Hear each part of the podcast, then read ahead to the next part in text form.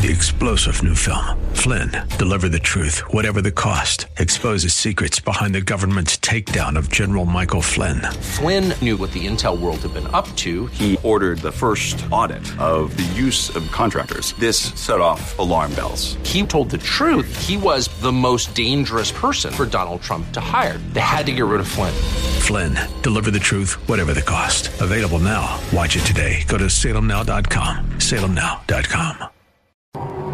Each man's life touches so many other lives.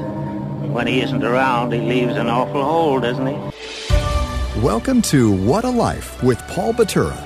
Paul is a best selling author, writer, Fox News contributor, and vice president of communications at Focus on the Family.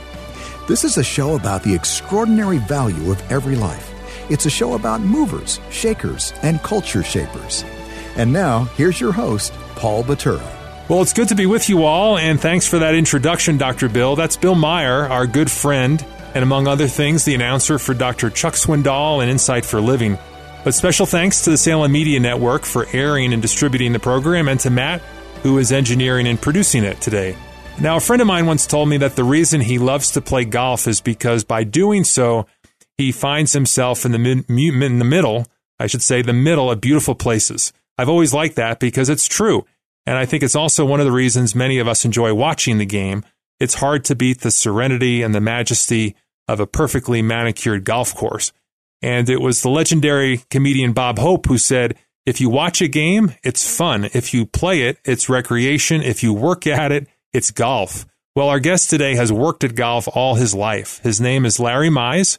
He currently plays on the Champions Tour, and he's enjoyed a remarkable career on the PGA Tour beginning in 1980. He's won 10 tournaments, but none bigger probably than the Masters in 1987 when he dazzled the world and broke Greg Norman's heart in dramatic fashion. Of course, we're going to talk about that, but Larry is about a lot more than just golf. He's a strong believer in Jesus Christ. He's a happily married man. He's a father and a grandfather, and it's a delight to have him join us.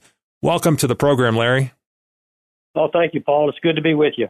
Well, let's start out here. I noticed your name. Uh, you don't see the middle name too often, but I saw that your middle name is Hogan. And I'm just curious, is there any connection to Ben Hogan? You know, believe it or not, there's not. My uh, my great grandmother, her married her last her married name was Hogan, and so it's just a family name. And uh, matter of fact, when I was born, nobody played golf. My my dad took it up uh, later when he was about 35. He started playing, but nobody played golf, and just an amazing coincidence. It's just a family name that has uh, no connection to golf. Okay, well, it seemed like you were destined uh, to to play. Um, let me ask you this at the start: Why do you love golf so much? You know, that's, that's a good question. I, I think uh, I just fell in love with it at an early age. You know, being born and raised in Augusta, Georgia, with the Masters tournament, I think that had part of it, had a lot to do with it, and my dad and my mom played too, but my my dad, you know, playing golf with him, I think that had a big role. And I, I just I loved it. I, I think some of the aspects I love about golf is, you know, play good, play bad. You look in the mirror, it's all on you. You know, you go out there and you earn what you uh, you have to work and earn what you get, and uh, there are no guarantees and nobody to blame it on but yourself. So there are a lot of things that I like about golf, but I think you know, just growing up in Augusta and my, my dad playing, I think that had a lot to do with it. Yeah. So, I mean, growing up uh, in the capital of golf, so to speak, for the United States, um, what was your childhood like? You had brothers, uh, brother and a sister, I think, right? And uh, happily par- married parents? Yes, uh, my parents were happily married for uh, for many many years. My my mother's uh, passed away now. My dad's still living, but yep, had a great uh, great childhood. I'm the youngest of three. I've got a, a brother, uh, Charles, six years older than me, and my sister Lisa's three years older than me. And uh, it was just, it was a great childhood. Uh, interesting. I'm the only one that took up golf. The other two, Charles and Lisa, didn't have any interest in it. But uh, I had a great childhood growing up there in Augusta, and uh, very, very blessed. Now, Lisa, I've I've seen Lisa joke before that you got out of a lot of yard work because people were concerned about you getting blisters on your hands, having to hold the rake and mow the grass. Is that true? That is not true. She likes to have a little fun with that. That is not true. I have uh, cut grass, pulled weeds. Matter of fact, I've even laid sod in the yard. So I've done plenty of yard work. I did not get exempt from it because of my golf. All right. Well, thanks for setting the record straight on that. So your dad was a telephone company executive and uh, didn't play, didn't pick up the game till he was a little older. What, uh, what, you know, kind of instigated that? Did, did he ever tell you the story? You know, that's a good question. I'll have to ask him. I don't know that. Uh, but, you know, he, he took it. It was interesting how he, he took it up and the way he got started, that, that whoever helped him had him swing a nine iron for a number of days or maybe a couple of weeks and without going to the golf course to get a feel for it. And it really worked out well because the first time he played golf, he shot he shot, he shot around 90. I mean, he shot a pretty good pretty good wow. score. And uh, you know, my dad was a good athlete, and uh, you know, became a one handicap, became a very good player. But um, I'm not sure what got him into it, but he got into it and was a good player. And uh, it's I have fond memories of playing golf with him growing up. Yeah, so that I mean, the father's influence on us is huge, and uh, you know, nowadays kids are kind of one sport uh, focused. Uh, back then, I would have been unusual. Did you play other sports as well as a kid? I did. Uh, you know, I played football when I was young, and uh, that that that that quit early, and I continued to play uh, basketball up through high school, and I really enjoyed the basketball. And after high school, it just went strictly to golf. But I did, and I played baseball when I was young too. So I played all the sports, and uh, but then it was just basketball and uh, golf through high school, and then obviously in college, just golf golf on. Uh, that was the only thing I did there. But enjoyed all the sports. I enjoy all sports, outdoor activity. Always yeah. have. And so, as a teenager, you got to work at the Masters on the scoreboard. Is that right? Yes, uh, you had to be a teenager, so I had to wait till I was 13, and somehow I was lucky enough to to get to get the job. You know, they're not they have a number of kids working out there, and I worked on the uh, scoreboard on number three, the third hole. Uh, worked on it when I was 13 and 14 for two years, and that was uh, a lot of fun. You know, you get a free ticket in there, you get a little ticket for lunch, and uh, you know, as a little young teenager, I was loving it. And uh, those are the only two years I worked because after my uh, 14th year, we moved to Columbus. And my dad got transferred to Columbus, Georgia, and we were there for two years before we moved back to Augusta for my senior year. But those two years working were uh, were great. I uh, it's always uh, fun when I play the third hole, looking at that scoreboard on number three and remembering being up there, putting numbers up, and uh, having a great time. Yeah, and it's I mean one of the few venues that probably hasn't changed too much. I mean tradition is sacred there, and not to get too into the weeds. Uh, how did they relay? I mean, you're up pretty high on that scoreboard, and they didn't have radio. Maybe they had, they had radios, but I don't know if they used them. How did they relay the scores to you to keep uh, keep the ticker going? Yeah, they had the radios. There was a guy there with a headset. Matter of fact, one day, I'm sure it was probably the uh, yeah, it was the second year in '73. I remember I had the headset on one time. I guess it was my second year, so I knew what I was doing. But I had the headset on there, and they'll tell you what numbers to put up and what to do. So uh, yeah, they were uh, they were no they knew what they were doing. And you're right though, it's it's interesting. There are no electronic scoreboards there. There's still the old fashioned uh, putting the numbers up by hand and. Uh, you know, and I love that. I think the tradition they do there is great. Yeah, it's kind of like Fenway Park in Boston, right, with the scoreboard and. Yeah. So I mean, how crazy to be a kid up there and putting up scores for people like Arnold Palmer and Jack Nicklaus, and then of course, little. I mean, I presume maybe you dreamt of playing with them, and then years later, not only are you uh, up on the scoreboard with them, but you're playing with them. Um, before we get to that, um, we're talking about your family. Did you go to church as a family back then? We did. Uh, we went to the first First Baptist Church in Augusta, Georgia, and uh, we were big church goers. We'd be there Sunday morning, Sunday night, uh, Wednesday night, and uh, spend a lot of time in church, no doubt. Uh, I'm talking with Larry Mize, legendary uh, professional golfer. You probably know that name from winning the 1987 Masters. I'm Paul Batura. This is What a Life: Lessons from Legends. Well, Larry, I love to hear that that you were um, an early churchgoer and how important that was that is such a foundation and a strong foundation. Um, you're there when the church's doors are open. When do you when do you suggest that you made the faith your own? Well, you know that's a great question. You know, as, as a youngster, I was baptized and made the decision, but I like the way you put that. When I really made it my own was when my uh, oldest son was born in 1986. When David was born, that's when God really got my attention to let me know what it was all about. That golf was important, but it wasn't the most important thing. Uh, the most important thing was getting my life right with Him because even though I'd gone to church and been baptized, I wasn't on the uh, correct road, I don't believe. Um, I, I still had faith there, but I was uh, doing too much. It's all about me. Mm. Uh, so, but God got my attention with that miracle of David's birth. And through that time and through going to the Bible study with Larry Moody, who leads the study, which has been a, a, a real blessing to all of us on tour, I came to really understand that it was about a relationship with God through Jesus Christ.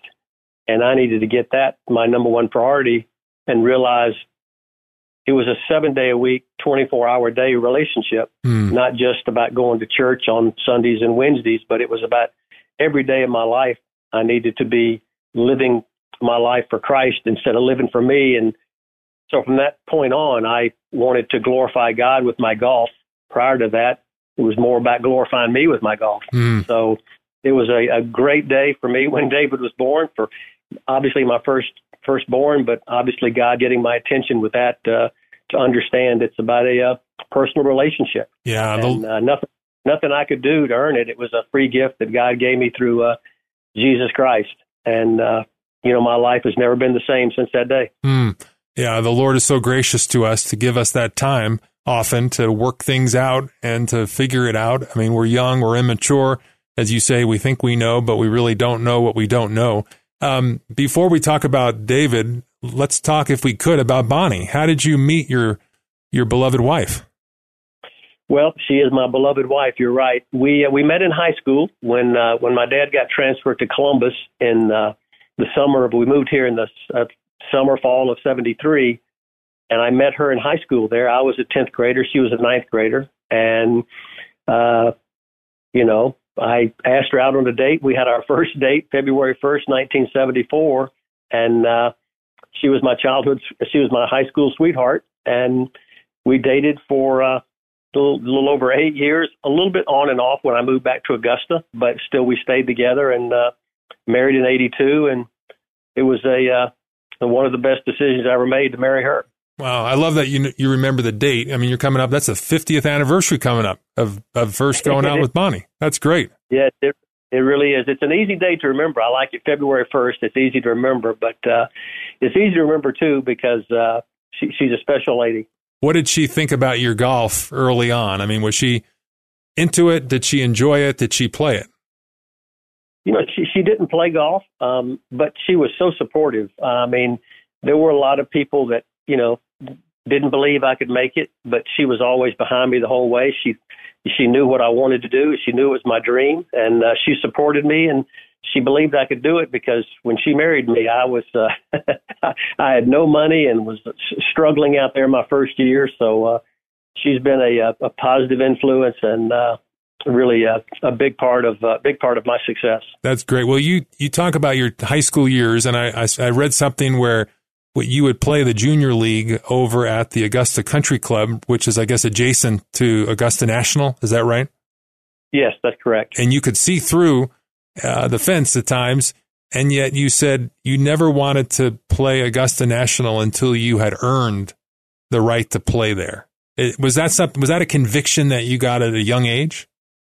It really was, and I'm I'm I'm, I'm sad to say I didn't quite hold to that. Uh, I did get a chance to play there in 1980, I believe it was, and I did I did play 18 holes, but it wasn't quite the same. They were transitioning from the Bermuda greens to the bent greens, so there were a number of temporary greens. Like the 10th hole, the green was way down below the where it is now, just over that fairway bunker, and so I really didn't get to to play it totally like it is with all the you know six or eight temporary greens. But I did play it then and I'd never played it again until I, you know, won the Danny Thomas Memphis Classic '83. So then in '84, before the tournament, uh, was the first time I played it, uh, you know, all normal holes, no temporary greens. So it was just, you know, as a kid, a dream. I, I didn't want to get over there because I really wanted to earn my way there and play it, and was very fortunate for that to happen. Yeah, you decided to go to Georgia Tech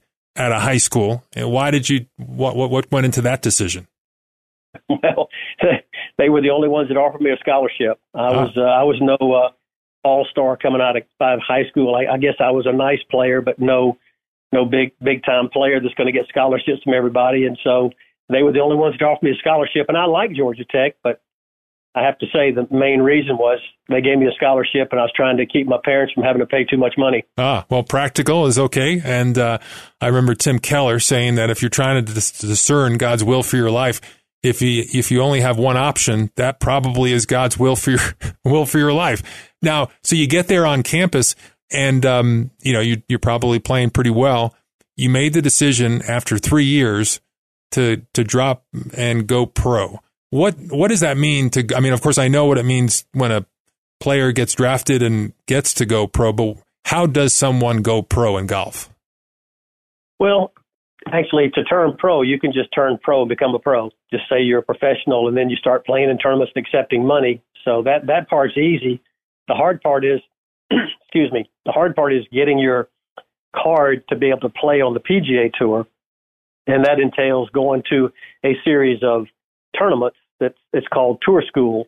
And back when I did it, there was a a local qualifying of 72 holes, and the low 20 or 30 or whatever scores all around the country in those in those locals advanced to a final tournament of 72 holes. And when I did it, they did that twice a year. And at the finals, 25 players and ties would get their card to get to go on the PGA Tour. Now they just do it once a year, and there's a local, and then there's a sectional and a final. So there's another step to it. But basically, you got to play in tournaments and play your way onto the PGA Tour to get the right to play out there. And so after Tech, I uh, I decided to give my hand. I turned pro and and went to tour school. How how tough a decision was that to leave college one year shy of, of your degree? probably wasn't as tough as it should have been. I, I, I told all my boys what I did. pardon me, excuse me.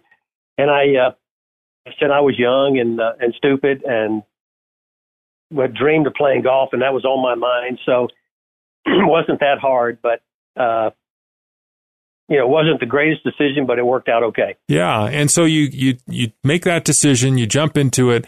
You mentioned your first tournament win uh, was the Danny Class Danny Thomas Classic.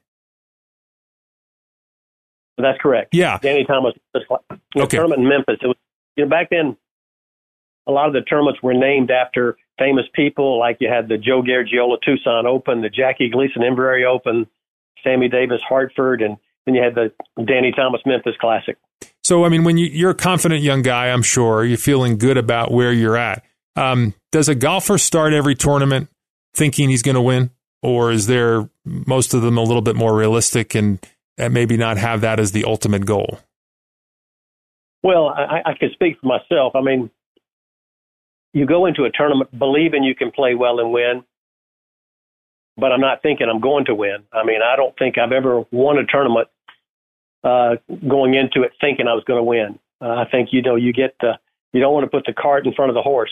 So I want to just stay uh, focused and get off to a good start. But I went into uh, Memphis. It's kind of interesting. I I'd taken a couple of weeks off before Memphis because I had played so poorly. I uh, tournament previous to Kemper Open, I shot. I may have shot 85, I think, on Friday. Was just playing horrible and missed qualifying for the U.S. Open and decided to take a couple of weeks off because I needed a break because I was playing so poorly. And sure enough, then I go to Memphis, rested up, feeling really good. Worked, worked on my game, got in better shape, and things worked out really well. And then I got a chance to win the golf tournament on Sunday. So, at what point of that tournament did you think I really got a shot here? Was it not till Sunday, or did you feel right off the bat like things are clicking here? Uh, I, I don't think it was till Sunday. You know, I, I didn't want to get ahead. I hadn't had that many. I, I really that was my first opportunity to win a golf tournament. I hadn't had any chances before. I hadn't had that many top finishes, so I was uh, focused on going out there pl- playing really good and give myself a chance on Sunday. So it wasn't until Sunday that I kind of thought I had a chance to win. Yeah, I'm talking with Larry Mize. I'm Paul Batura. Larry is a professional golfer. You know him from winning the 1987 Masters, among other tournaments. He now plays on the Champions Tour. Larry, what is the typical day of a professional golfer look like? I mean, we see you guys on the weekends and it looks glamorous and, uh, you know, it's always at the beautiful country clubs and, and such, but I, that can't be reality. Uh, when you're not in a tournament, what does a day look like for you? When I'm when I'm at a tournament or when I'm home. When you're home, when you're getting ready, you know, in between tournaments. Well, you know, you you want to, you know, you think of the tournament that you're going to, if there anything specific that you need to work on. Um, for example, if there's a golf course that's very tight, you work on the driver. But generally speaking, you just try and get your game in good shape. Uh, I'll get up in the morning and you know go out and hit some balls. Uh, where my according to where my game is, I may I may play um, some, but the biggest thing I've always focused on was to make sure that my short game was in uh, in good shape. I think the short game requires more work than the long game, generally speaking. Not that the long game can't uh, need a lot of work, but you got to keep that short game sharp because the short game is what enables you to score low. Um, and hitting the ball great is wonderful, but if you're not chipping and putting, uh, you're not going to shoot a very good low score. You're not going to shoot a low score. So I think focusing on that, and I'll be out at the golf course. You know, get up in the morning, be out there practicing, have lunch, practice again. You know, hitting balls, playing, chipping and putting, just hitting all aspects of it so everything's in good shape for when I go to the tournament. Yeah, you mentioned your short game, and I've heard you say before you kind of equally, you know, worked on your short game and long game. And most of us, of course, amateurs, love the long game. We go to the driving range and we're just, you know, drilling away. That is obviously not the way to become a champion. Um, but it's probably a little bit more glamorous to be hitting balls 300, 400 yards. Um, you deliberately, like, was that something drilled into you as a young guy to spend more time on your short game? Yeah, my my dad really did drill that into me. I can uh, remember at our uh, house in Augusta, we had a uh, walkway going to the front door, and we would get on one side of the walkway, my dad, and we'd chip it over the walkway and see who could land it closest to the walkway without hitting it. So we were always uh, chipping out in the yard, and they they even I can't believe they let me do this. They let me hit wedges from the front yard to the back and the backyard to the front. I would hit wedges up and over the house. Wow. Well, they tr- they trusted you, obviously. Yeah. I so, and I never hit the house, thank goodness, or at least I never broke any windows. But uh, but yeah, Dad always pushed. You know, you you got to be a good putter, you got to be a good chipper. So he ingrained that into me at a young age, and uh, and it it really really was very important. Did your parents? I would imagine they made it to that first Masters that you played at in '84. Oh yes, yeah. They've never missed a Masters. They came to every one of them. Obviously, they were there when I won, and my wife's parents and uh, uh, one of her siblings was there, and my brother and sister were there. So we had the whole family there, and it was uh, it was a lot of fun. I'm I'm glad my parents didn't have a heart attack because with with me, all that was going on. So what was that like to that first tournament? to show up and you're no longer the kid on the scoreboard or the kid peering through the fence. You're, uh, you know, a competitor. What, what was that like to, uh, for a young guy like you? I was so nervous. I'll never forget Monday, first day for practice. It was raining. So I just teed off 10. I was just going to play a couple of holes. I just played 10 and back up 18 because 18's right there. And it was just, weather was too bad. So Tuesday was the first day I went out there and played all the way around, and I teed up on number one. I was so nervous I could barely keep the ball on the tee, and I just hooked it into the ninth fairway, which was to the left of number one. I did the same thing on Wednesday, hooked it in there because I was definitely a right to left player, and I could I could hit some hooks. Um, but thank goodness by Thursday I'd gotten a little bit of the nerves out, and I was, believe it or not, calmer Thursday than I was Tuesday or Wednesday, and I hit a good drive down the middle. But it was. uh a little nerve wracking, and uh, when I first got there. Wow.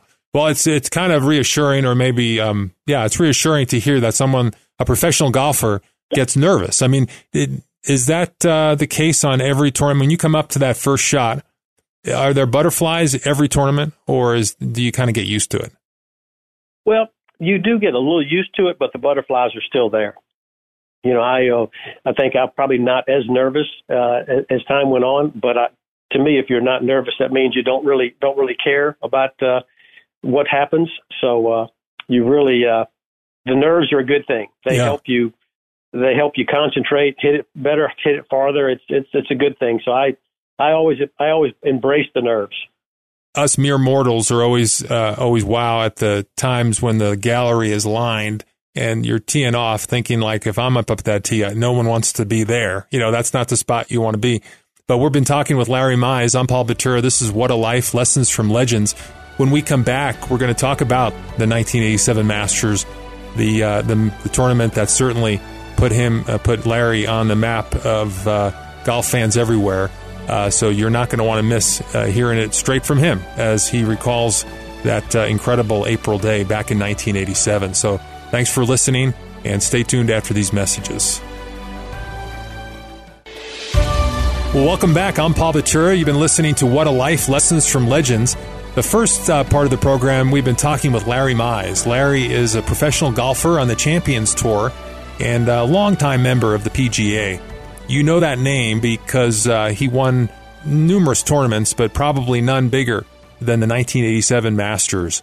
And it was uh, just a memorable, probably the most memorable finish for many uh, in U.S. Masters history. So, Larry, thanks for hanging on. And um, we've been talking about kind of your journey uh, back to Augusta and uh, the 1984 uh, time when you were actually playing the Augusta and the Masters for the first time. Uh, you performed very well. If I recall, you finished 11th or so.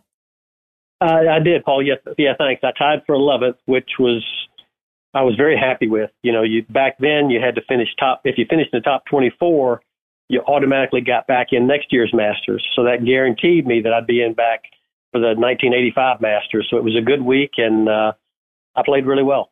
Who did you, um, uh, you know, once you got uh, kind of a natural feel for things and a, a regular um, big tournament um, player, was there a player that you gravitated towards that you kind of became good friends with? Anybody mentor you as you grew up? Well, there were a lot of uh, guys that were great to me. Uh, Gary Player was always very nice to me, giving me some uh, helpful hints. Uh, Butch Baird was very encouraging to me as well. Um, and then Larry Nelson, uh, another another strong believer, was uh, very helpful to me, and I very thankful to them. It was how they took me under their wing and gave me some great advice. I mean, Gary Player said, "Why are you going to go out there and you know lose your temper and throw shit and ruin all the work you put into it because you get mad? Nothing. Uh, you're not going to play very well. Whereas you just need to stay calm and let the work happen." And so, learning to control my temper and things like that. These veterans were very. Uh, it's very nice with golf. I mean, I think that's the nature of golf. We we enjoy. We play against each other, but yeah, we do help each other. Yeah. And uh, those were some guys that were very uh, helpful to me. Is it sort of a lonely sport? I mean, you're you're competing against yourself more or less, uh, and of course against others. But um, it's just you know you play in a in a foursome, right? Um, or is it not a foursome? Is it a twosome when you No, play? It, it, it, well, three threesome most of the time. yeah. Okay. So, I mean, do you feel that way? Do you feel like a little isolated, um, or not so much? You know, when you're when you're playing, uh, not too much. Uh, you know, and if, if if you are a little bit, you've got your caddy there with you, which is uh, you know your caddy and friend out there. Um, but you're right. It, it's you've got to be you got to be okay being alone. You got to have a little bit of a a loner to it because not so much when you're playing in tournaments, but sometimes when you're practicing and preparing, sometimes you're alone a lot. I mean, I've always felt that way, and I remember hearing a good friend of mine, Tom Lehman, say the same thing. You got to have a little loner because, you know, it's it's an individual sport, and you know sometimes you are beating balls for hours or chipping and putting for hours. You're all by yourself, and sometimes your wife can't come with you. You're on the road. You're back in the hotel room by yourself. So there's a lot of alone time, and Mhm. so you've got to be okay with that. And you know, it- it's not right for everybody, and uh, I was okay with that, and it worked out. Uh, it worked. It worked out good, obviously. Yeah, I mean, there've been some players who have famously kind of crashed. Um, you know, whether it's excess or just couldn't handle the pressure. Thankfully, you've navigated all of that, and by God's grace, I'm sure. So let's talk about the 1987 Masters. You, I, I hope you don't get tired of talking about it. Um, you, you, most people focus on Sunday. It was a remarkable day, but um, Tell us about Saturday. You were not, you know, you kind of rescued your tournament uh, on the back nine. Is that right? Well, I really did, and uh, yeah, I, it's a good subject, so I'm always okay talking about this. Um, I really did because I was trying to shoot myself out of the tournament. I was a two over par through 11 holes, and the course was playing really hard, so scores weren't very low. And I came to 12, that real famous par three, and excuse me, I hit my uh, tee shot in the water, short of the green in the pond in, in Rae's Creek. And so I, I dropped back and hit a wedge up there about 10 or 12 feet. So now I've got that for bogey. And I made that putt for bogey, which was crucial because you don't want to make anything but doubles or you know just harder to harder to come back from. So that put me three over par, and it was a little bit of a momentum making that putt because I went on to birdie three of the last six holes mm. and shoot even par for the day, which got me back in contention for the tournament. So put me at uh, two under par. Four under was leading, so I was only two shots back. So Saturday was a big uh, a big day for me coming in, and uh, the last birdie, the third birdie was 18. Birdie and 18 just gave me some uh, nice momentum going into Sunday. Is it hard to sleep then on that Saturday into Sunday? I mean, are you all amped up, or by then are you a little bit more, um, a little more cool about it? You know that that's that's a good question. I, I I'm I'm amped up. I I think I slept good, but I feel sure I had a little hard time going to sleep. But I do remember uh, I felt had a good feeling when I went to sleep. I think I told Bonnie, my wife, I said, you know, I don't, I don't know what's going to happen tomorrow, but I feel really good and uh, I, I wasn't predicting I was going to win. I didn't think I was going to win. I just felt like you know felt good about it, and uh, got up the next morning, felt good, and uh, had a good night's sleep. And uh, it's kind of funny. A little a little side note. Uh, people always talk about the kind of purple and lavender kind of shirt that I wore. Um, I uh, it was not planned because David, our oldest, is a week short of a year, and so I, I got my clothes out Saturday night in the dark because he's sleeping. And I got up the next morning and whoops, they, uh, I think I thought the pants were navy. And so I had to switch shirts at the last minute. So that uh, outfit I wore on Sunday was definitely not planned, but uh, it, uh, it worked out. So you're sleeping that night with a one year old in your, in your room. Uh, that's correct. I'm staying at my parents' house, and uh, Dave is in in our room with us. And uh, hey, that was that was life on tour. We would, uh, my wife and I would many times in the hotel room, we'd put him down and then we'd go sit in the in the bathroom until he fell asleep and just wow. let him go to sleep. And we're sitting in the bathroom just talking or reading, and uh, that was a life on tour with a with a baby. You're not uh, painting the glamorous picture that many of us hold in our minds, Larry. Right in terms of professional golf, that's that's great. So you wake up on Sunday morning because you're kind of in the in the leading pack. You don't tee off early. What do you do in those hours leading up to the biggest round of your life? How do you pass the time and how do you how do you manage that? You know, I, I, I cannot remember what I did that day. Um, I, uh, you know, you, you, you do, you got you got to keep your mind off of it. You don't want to be dwelling on it. I can remember in uh, 1994, I, I had a chance to win. I ended up finishing third. So to give you an idea what I did that day was uh, 94. So now at the time we've got a uh, six year old, and a three year old at the time. And my parents had these pine trees out in front. They were really good climbing trees. So I was out in the front yard playing with them climbing trees uh, before before the tournament in '94 because uh, I was in the next to the last group that day, so I was playing really late. But you do stuff like that. I can't remember what I did in '87. That's what I did in '94, and you just do things to keep your mind off of it, and because you don't want to be thinking about it and because it can drain energy out of you if you're thinking about it, dwelling on it too much. Yeah, and so you're playing out ahead of Seve and Greg Norman, Greg Norman and Ballesteros, and you're having a good round, of course, but um, it comes right down to it, and you finish before those other guys, and you're thinking, what did you think this is like? I'm going to be in a playoff, or because you didn't really know what Norman was up to. You know, I, I knew I had a chance. You know, I, I came to the last hole knowing I needed to make birdie and uh, hit a good tee shot, knocked up there about six feet, and made the putt for birdie. And that was that was huge to to, to do that on the 72nd hole, and I knew that gave me a chance.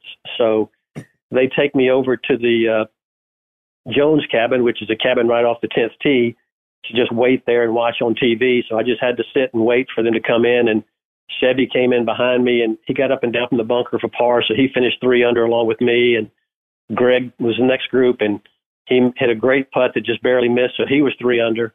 So now Roger Maltbie and Ben Crenshaw were the last group, and they're both two under, so they had to birdie.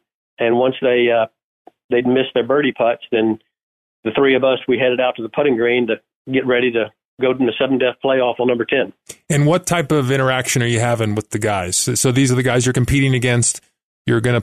Yeah, you know, I, I can't remember if Greg ever came in there or not. Seve was in there with me, and I'll never forget. My wife reminded me when Greg hit that putt, and it looked like it was going in, it just barely missed. Seve could tell I was a little uptight. Seve looked at, hey Larry, you can breathe now. You know, I guess I was. yeah. Oh man, he, he was about to make it. So, uh, so there was a little interaction, but not a whole lot. At, at that point in time, we're all focused on our game, and it's uh, it's pretty intense. So there's not a whole lot of uh, interaction that goes on. So you you tee off three of you, and then obviously um, uh, only you and Greg advance to the next hole. What what it describe the scene for us if you could. If I, if I weren't if I wasn't there, what would I be seeing? Well, you know, I, I had a I had a great chance to win it on ten. I had about a ten footer up the hill, and Seve was you know was off just off the fringe, and he putted it down there about three three feet, and Greg missed his putt, and he tapped in, and I I just barely missed mine, and then surprise to all of us, Seve missed his putt, so he made bogey. So now it's Greg and I going on to the last to number eleven, which at least now I only had one top player to beat, and so it was uh, you know off to the eleventh hole. How bad are the nerves at this point? You know, I felt like the butterflies were flying in formation, is what I like to say it. I mean, I was nervous and everything, but you just want those butterflies in formation. And I think you know, you're playing really well, and I played well all week. And birdie in the last hole was a big deal for me, and so I felt I was nervous, but I felt, you know, felt pretty good because I hit a really good drive, really good second shot on ten, and then I had a good drive down the fairway on eleven. And uh, but then my second shot on eleven didn't quite turn out like I wanted it. So there you are, and you you know you're thinking, there's no way I'm going to chip this in. I mean, or are you? Did you think like, hey, anything could happen here? Well, to, to set it up, you know, Greg hits this second. I, I'm I'm over to the right, and someone walked it off afterwards, and they said it was like 99 feet. So I just rounded up 100 feet, and Greg puts his second shot just off the green on the right, about 30 or 40 feet away. So I kind of felt like, well, hey, hit a good pitch shot up there, a little pitch and run, put it around the hole, and give myself a short par putt, and I'll put pressure back on Greg because he's a long way from the hole. And the nice thing about the shot was there was only one shot to play. You know, the worst thing you can do in golf is to not be committed to the shot and be indecisive. Mm. Well, couldn't land a ball on the green because the greens were too hard and fast. I had to use a sand wedge, just carried a 56 degree sand wedge back then because anything with less loft was going to be too hot. And you practice these shots around these greens because they got the sticky ryegrass and you practice bumping it up, up, up the little slopes like I had there going to the 11th green. So it's a shot you practice. And I just picked a spot and shot came off perfect, hit the spot, bounced a couple times, got on the green, and I knew it was going to be a, a right to left breaker. And sure enough, it held my attention the whole way there, and it kept curving to the hole. And sure enough, it did go in, and I threw my wedge up in the air and ran around screaming like a madman because I was just. uh People say, "How excited were you?" I said, "Well, that pretty much says it all." I mean, I was screaming. It was uh, unbelievable to to knock that shot in at that particular time. Now, is that sort of an uncharacteristic response from you when you got that shot? Are you kind of a more reserved person? Like, did that shock people to see you respond that way? Uh, that's that's a good question. I, I would say maybe a little bit. I mean, I'd only won once before on tour. I won Memphis, and I got excited. I mean, I kind of, you know, made a made a 20, 25 footer on for birdie on the last hole to win uh, Memphis, and I did knock my visor off my head, but uh, I didn't run around screaming. So uh, I think that was probably, yeah, I'm probably considered more, a little more reserved than that. Yeah, I think that's fair. I mean, it's the equivalent of a walk-off home run game seven, you know, of the, of the World Series. You can be forgiven for that exuberance. And, uh, man, did your life change after that?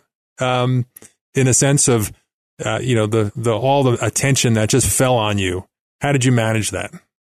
It, it really did. Um, you know, I mean, I do not believe I changed, but my life changed. Obviously, uh, I became people people more people knew me. Um, I got you know opportunities to do whether it was more outings, some overseas play, and just the attention I got from the media. Uh, it was a uh, it was definitely a change, and I mean it was great, but it was something I I had to uh, get used to, and as time went on, something I had to make some adjustments because I kind of got things out of whack there a little bit. We're talking with Larry Mize, professional golfer. We've been talking about the 1987 Masters. Um, so, Larry, you talk about things got a little out of whack. Uh, more ego, more just getting your life straight with your family, so you're not, uh, in, you know, have an imbalance there. How can you explain that? Yeah, you know, ego could be involved in there, but I think it was. I had to be reminded, and over the next couple of years, I didn't play as well. I still played okay, um, but I, I'm a little farther down on the money list. And Larry Moody, who leads our Bible study, had to kind of clarify it for me. Um, I was I was getting a little too much significance from being a Masters champion, and forgetting that I'm on, I'm significant for only one reason, and that's because God loved me enough to send Jesus Christ to die for me. Mm. And so I kind of had to realize that. I'll confess I shed a few tears and had to get my priorities back in order uh, because winning a big tournament like that, I mean, it, it's a big deal. Um, but it can't compare to knowing Jesus Christ as my Lord and Savior and continuing to realize my significance, my security, and my satisfaction are all tied up in my relationship with Jesus Christ and what he what he did for me. Uh, that got me back on track, and then the struggles ended, and sure enough, I started playing better. But more importantly, I had the peace that only God could give me. Yeah, boy. And that's not like turning a light switch, right? I mean, it's there are steps and it takes time. You mentioned the Bible study that was on the tour, probably people who have influenced you. Um, what are some of the disciplines that you employed to kind of level things off? Well, you know, there's nothing like God's word. Uh, I, I enjoy having some scripture in my yardage book that I can look at from time to time Sometimes I use my time between shots on the golf course to memorize scriptures and then to, uh, you know, recite them in my head over and to kind of keep me straight because as soon as I know in my walk, as soon as I get away from God's word, that's when I get in trouble. But as long as I stay in God's word and allow His word to continue to transform me into being closer to Christ, and I've, and I've still got a long way to go. Don't get me wrong. Mm-hmm. Um, that's what helps keep me grounded and keep me uh, on the right path. Yeah. We, you know, there's a long, long standing debate about whether God cares who wins tournaments or who wins games. Uh, my belief is that he cares about everything. There's nothing that f- happens without his knowledge and without his permission. Um, d- do you employ prayer a lot as you play? Not necessarily to win, but uh, as a discipline as you go hole to hole? Yeah, I do. I'll pray out there. And, and one of the things I like to pray about is I just pray pray to do my best, and I pray if it be your will to win, for me to play well and win. If it's not your will, then if I'm not going to glorify God, I don't want uh, with a win. There's no need to win. Mm. Uh, so that's my way of thinking. If it's His will, but um, the thing is, to me, it's okay to ask for something. It's just when I don't get it, I'm sure not going to be upset with God because that that just means it wasn't His will for me to get it. Right. So um, I'm comfortable with whatever the answer is, but God's okay with us asking, I think. And so uh, I do pray that I can bring him on. My biggest prayer is to bring him honor and glory in my golf game or whatever I do. Boy, that's great. Um, we've talked about a few names here. One of the obviously synonymous with the Masters is Arnold Palmer. Um, year, a couple of years and many years ago now, I worked with a golf pro, did a book uh, on Arnold Palmer called Mentored by the King. Um, you've alluded uh, to Arnold's last champions dinner and uh, the fact that he stood up and, or at least offered a few words. What do you remember about that night?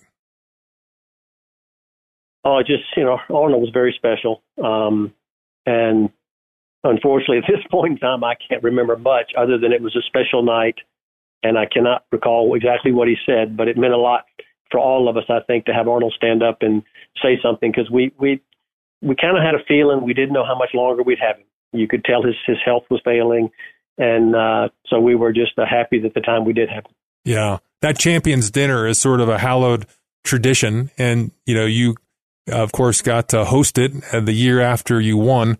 What was that like? Um, that was it was great, but I guess for me at that time I was a little feeling of uh, uncertainty. Uh, I wasn't as comfortable as I have let young guys know. I've enjoyed telling young guys when they've won it. I just like like a Zach Johnson who I knew well, another neat believer. When he's coming back, I just said, enjoy the dinner. You belong there just as much as anybody does. You, you and have a great time because I I just some of the guys I didn't know. Of course, I knew I knew Jack and I knew Arnold, um, uh, but I, I I was a little uncomfortable as much as I enjoyed the night. And obviously, I've learned to know that you know, I, I belong there just like everybody else, and I've enjoyed passing that along to the younger guys, as I said. But it was a fun night, but a little bit of, you know, feeling of uncomfortableness because I was, uh, felt like I was a little bit out of my element. Yeah, well, I think that probably reflects your humility. By the way, what do you do with the green jacket uh, once you have it? Does it go in the closet at Augusta? Does it come home with you? You put it under glass. What happens? Yeah, yeah, the the year you're the reigning champion, you you take it with you. That's why you'll see, like you saw Sergio Garcia wearing it at Wimbledon the year he's the reigning champion. So you get to keep it with you. You're, you're the reigning champion. You go back to defend. You take it back to the club, and it stays there the rest of the time, unless you need it. You know, if you need it for something, the Green Island Country Club did a, did a room in my honor, and they want to do a portrait, so I got the jacket. My brother brought it to me, and uh, who lives in Augusta, and they took a picture and did a portrait of me in my jacket, and then I took it back. So they're very nice about giving it to you if you need it, but it's kind of nice. It stays there, and you. I wear it Tuesday night at the dinner, and I, I may wear it around the clubhouse sometimes. They like you to wear it there, but it's uh, it stays there. Other than the year you're reigning champion, and it's your jacket. It's not like uh, they trade. Not like someone else is wearing your jacket on another year. Right, it's my jacket. It's got my name on the inside of it, and uh, it's it's my jacket. Yeah, it's yeah. uh, and I, you know, I, I enjoy it wearing it there. It, would be kind of awkward a little bit to wear it anywhere else, but it's great wearing it there. Yeah. Um, before we go, you, you, talked about the transformation in your life in '86 uh, with the birth of your son. Talk a little bit more about that. I mean, becoming a dad is a huge thrill, but what it did for you spiritually sounds like it was even more thrilling. Well, there's no doubt. I mean, that is the uh, there's no greater decision anybody can make in their life, as far as I'm concerned, other than coming to the realization that we are separated from God because, you know, God's perfect and we're not. And uh, our mistakes, our sins separate us from God. And, you know, God sent Christ to, uh, to, to take care of that, to reconcile us to himself. I mean, that's, that's the amazing thing about, about mm. Christianity to me is God's love for us. God came searching for us. I mean, Adam and Eve, you know, messed up in the Garden of Eden, but God came searching for them, and God's searching for us, and uh, we need to respond and accept His uh, His payment through His Son Jesus Christ, and it's just uh, it, I can't put it into words. It was the greatest thing, greatest decision ever made. Uh, my wife became a Christian. She uh, was probably two years later. She uh, she made the decision, and uh, it's uh, it's just awesome. And uh, our marriage, our parenthood, everything we do, uh, Christ has been a positive influence. Yeah, and I can't. Uh, well, I think it, you know, it's go ahead. put into work. It's it's the greatest thing I've ever done. It's a journey that uh, God is guiding me, and I, I mess up sometimes, but He's a forgiving God, and it's uh, it's unbelievable. Well, I love the fact that here we're talking with a Masters champion, and you're pointing to the Master. I mean, as great as it was that Sunday in April of 1987, you're telling me it pales in comparison to what it, it means to you to have a personal relationship with Jesus Christ. And uh, people who are listening to this, hopefully, if they're feeling that compunction or if they're feeling uncertain about life, uh, look to this uh, testimony. This is a wonderful one. And Larry, I appreciate you sharing it with us. Oh, Paul, it's my pleasure. And, and you're right. I mean, it's uh, I like what you said. Uh, it's great being a Masters champion, but it's a lot greater to be a child of the Master. And you know that was the, uh, I got to say, that was the greatest thing about my back Masters victory is the platform it gave me to share my faith to let people know that you know you can be successful and a winner and competitive in this world and still have a personal relationship with Jesus Christ. Um, and it's uh, and that's the most important thing. Well, you have done that well, and uh, May the Lord give you many more years of doing that. Will we see you uh, at the Masters in 2024?